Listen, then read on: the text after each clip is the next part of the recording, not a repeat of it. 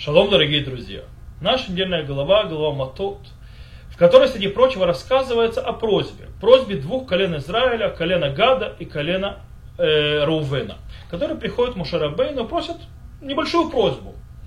Они просят остаться за пределами границ земли Израиля, то есть за пределами Кнаана, за Ярденом, и там получить свое, свой удел.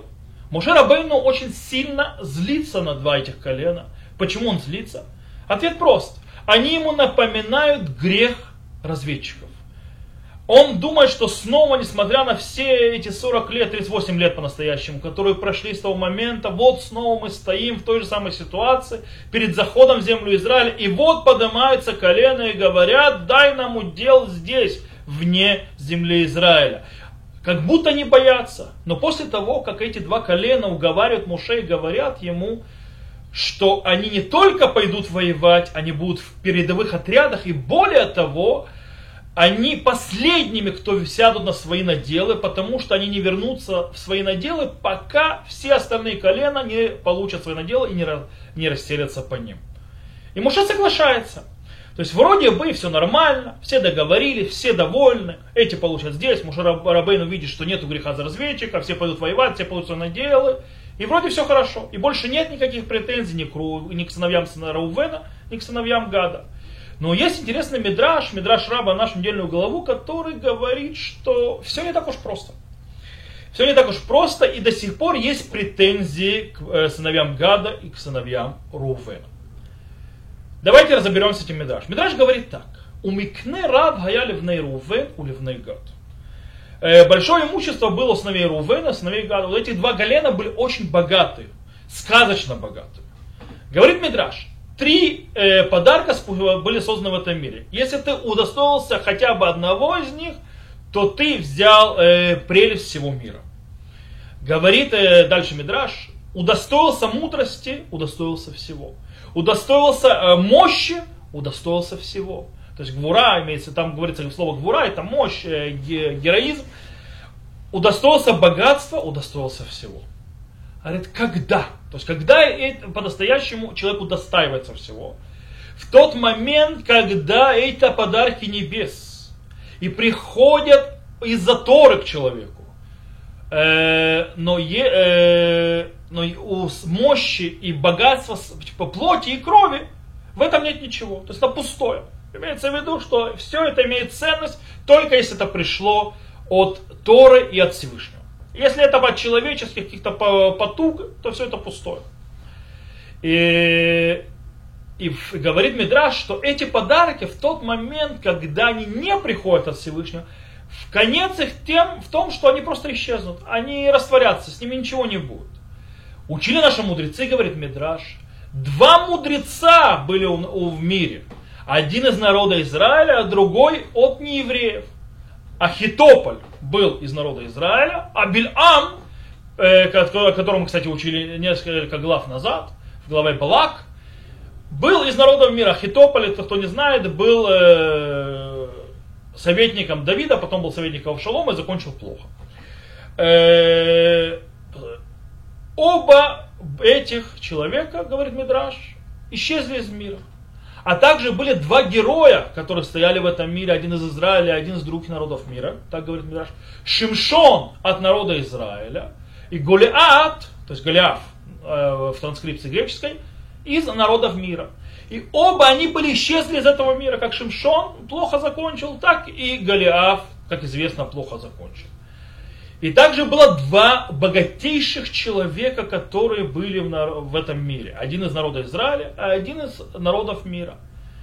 Корах, о котором тоже читали относительно недавно в голове Корах, был из, земли, из народа Израиля. И Хаман, Аман тот, который в Пурим, был из народа мира. И оба были, исчезли из этого мира. Почему? Ибо их подарки были не от Всевышнего, но они сами себе захватили эти подарки, сами их себе сцапали. То есть у нас перебои приводятся люди и как из народа, из еврейского народа, так и из нееврейского народа, которые были самыми богатыми, самыми умными, самыми героическими, в конце концов, из-за того, что это не пришло от Бога для них, они все потеряли, так говорит Мидраш. Мидраш продолжает и говорит. И то же самое ты находишь у сыновей Гада и у сыновей Рувена, которые были богатыми, и у них было огромное имущество. И очень любили они свое имущество и хотели, то есть поселились вне пределов земли Израиля. И поэтому они были те, кто был изгнан первыми из всех колен. Дело в том, что мы учим это в книге царей, не только в книгах пророков, мы увидели, что первый, кто был изгнан из земли Израиля, в первом же изгнании, еще задолго до разрушения первого храма, это были э, колено Гада и колено Рувена. Только потом были 10 колен то есть остальные колена, которые были в Израильском царстве. И только потом, позже, было изгнание Иудеи и разрушение храма. То есть они были наказаны тем, что они первые, кто и были изгнаны. Говорит Мидраш, а кто же на это повлиял? О, отвечает Мидраш, из-за того, что они отделили себя от своих братьев ради своего имущества. Откуда мы это знаем, спрашивает Мидраш? Из того, что написано в Торе, у Микнерабхая ливней Рувен. И огромное имущество было у сыновей Рувен. Окей. Вот такой вот мидраж. Давайте немножко подведем итог, что мидраж сказал. Мидраж нам приводит, в принципе, э, критику, очень серьезную критику по отношению к двум коленам, к колену Рувена и колену Гада. И оно делится на три основных аспекта. Первый аспект этой критики, что э, колено Гана и колено Рувена, они, скажем так, э, относили их надел, что он, они получили, то есть сами, то есть этот надел себе достали и не относили к тому, что Всевышний им дал этот надел. То есть они по-настоящему как будто, скажем так, сцапали себе, захватили себе э, землю, в которой они находятся, а не получили ее как подарок от Всевышнего. Очень интересно отметить э, в связи с этим, э, сказано в Иерусалимском Талмуде, в трактате Бегурим, Э, в первом разделе, на 8 Галаха, она приводит очень интересную барайту, то есть изучение мудрецов, которая учит закон, что не приносят бикурим, то есть первенки за пределами Ярдена, то есть за, за границу, то есть когда переходим реку Ярден в ту сторону, на восток, из-за стих, из стиха какого? Ашер нататали, то есть, да, то есть мы это учим, э, что мы приносим мы не приносим э, из-за Ярдена, там, где была место, э, земля с э, колена Раувена и колена Гада, потому что нужно принести первенки только там, где написано, который, то есть земле, которую дал ты мне. Говорит Гмара там, велоши натальта либ миацми. Велоши натальта ли ацми. То есть, а не то, что я взял сам себе. То есть тут уже идет о том, что почему не приносятся первенки в храм из того места, где жили колено Гада или колено Рувена. Потому что это не считается землей, которую дал Всевышний. Это считается землей, которую люди дали сами себе. По этой причине оттуда не приносят. Это первая критика, то есть можно сказать, они взяли, колено Гада и колено Рувена взяли себе самолично на дел. Второй аспект критики. Э, мы, они сидели за пределами земли Израиля. Так э, говорит э, Мидраш, что они поселились за пределами земли Израиля. Колено Рувена, колено Гада, они отделили, отрезали себя от земли Израиля. И они не хотели сидеть в ней, то есть находиться в ней, жить в ней.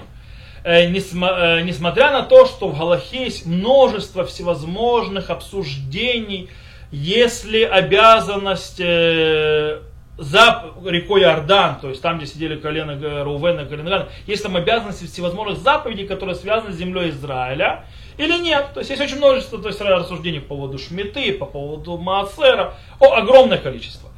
Но интересно, уже э, Ташбец э, написал в своей респонсе, э, что все согласны в конце концов, будь э, да, они говорят, что нужно исполнять заповеди, связанные с э, землей Израиля за рекой Арден, там, где жили колено Гада и колено Рувена, или считают, что не надо исполнять эти обязанности. Но есть общее согласие, что земля за рекой Арден на восток считается землей нечистой, и нет в ней шхины, то есть шхина не обитает в ней. То есть нужно понять. То есть второй аспект в том, что они поселились за пределами земли Израиля, отделили себя от всех, и в конце концов нужно понимать, как объяснил Тажбец, это земля, в которой они поселились, вне от ней присутствия Бога, и она считается рекой э, нечистой, э, землей нечистой. Э, третий аспект нужно знать, что они, как мы сказали, то есть третий аспект, который появляется в Мидраше, это что они отделили себя от своих братьев из-за своего имущества. Это третий аспект критики, который мы видим в Мидраше. Дело в том, что колено Рувена колено Гада отделили себя от всего народа Израиля. Э, вначале Мушера Бейну подозревал, что, все, э, что два этих коленах, мы уже говорили, боялись зайти в землю Израиля из-за того, что они боялись войны. И из-за того, что они боялись тех, кто сидит в земле Израиля. Но в конце, в том договоре, который они договорились между с Моше, что они пройдут первыми в первых передовых отрядах перед своими братьями. Кстати, э, тот договор, который они исполнили вот до конца и просто на отлично. Действительно, они исполнили свой договор и то, что пообещали, сделали. Э, то Мушарабейнов, в принципе, как бы они заключили этот договор, э, опасения Мушарабейнов, мы уже сказали, рассеялись. И стало понятно, что это не было причиной того, что они захотят, не, захотят, не хотят зайти в землю Израиля. Но тяжелейшая критика Мидраша относится именно к настоящему к настоящему их стимулу, который двигал ими, чтобы не заходить в землю Израиля, а взять ту землю, которая была за пределами. И этот стимул был экономический. Они от, вы, оторвали, вырвали себя от земли Израиля, народа Израиля, из-за эгоизма. Какого эгоизма? Эгоизма экономического успеха. Они были эгоисты экономики. Они хотели быть богатыми, они хотели то есть, заниматься своим, то, что называется, успехом во всех материальных аспектах жизни. Э, дело в том, что нужно тут понять очень важную вещь.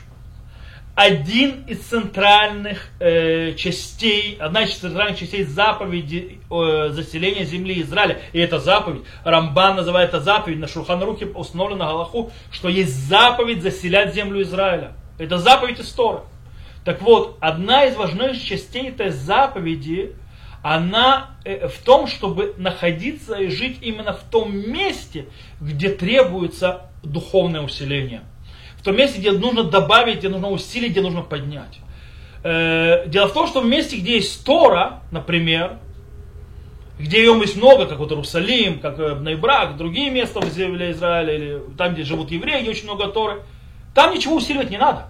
Там все хорошо.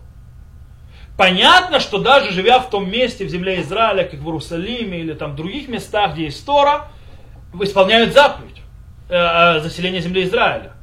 Но человек должен, когда выбирает место, где он будет жить, он должен ориентироваться на то, где он может больше всего дать. Там, где не хватает духовности, добавить духовностью. Более, ну в любом случае, даже исполняет заповеди, живет в месте, в котором есть много Торы, все, у него, слава, слава Богу, все хорошо. В любом случае, уж точно, что всевозможные, скажем так, факторы, как успех, богатство, карьера и так далее, у них не должно быть вообще никакого веса в выборе того, места, где человек будет жить. Они должны влиять, тем более они должны влиять в решении подниматься в землю Израиля или не подниматься в землю Израиля. Как мы видели, что как, э, колено Рувена, колено Гада, которые отделили себя, остались за пределами земли Израиля. Из-за экономических э, вычислений, из-за того, что мне будет там лучше экономически и так далее, и так далее, у меня там более успешное все будет, мне там будет лучше моему имуществу, там буду богаче, там и пастбище лучше для моего скота и так далее, и так далее. Это привело к тому, что в конце концов мы потеряли все. Поэтому ни в коем случае не может быть э, э какого-либо веса у аспекта богатства, карьеры и так далее при выборе места жительства, тем более при вопросе э, приезжать, ехать в землю Израиля жить или не ехать в землю Израиля жить.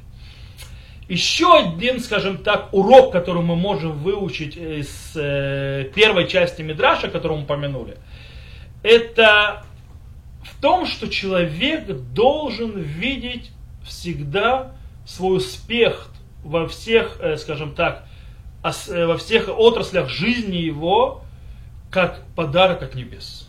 И ни в коем случае не приписывать их свою мудрости, своим талантам, своей успешности, своим э, всевозможным э, другим аспектам, которые у него есть человеческие факторы.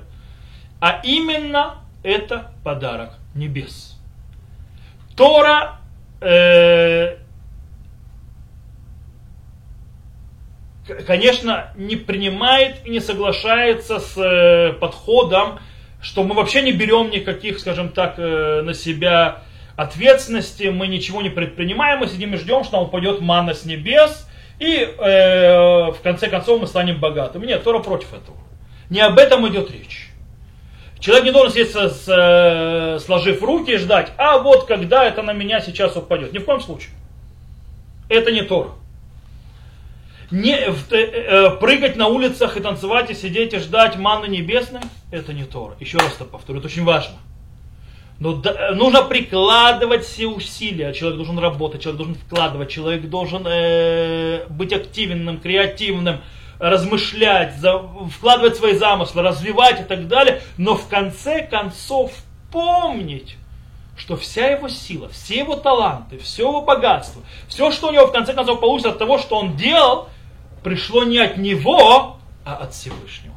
Итак, если мы подведем итог того, что мы выучили из э, Мидраша, который мы упомянули о коленах Раувена и коленах Гада, у нас есть две вещи самые важные.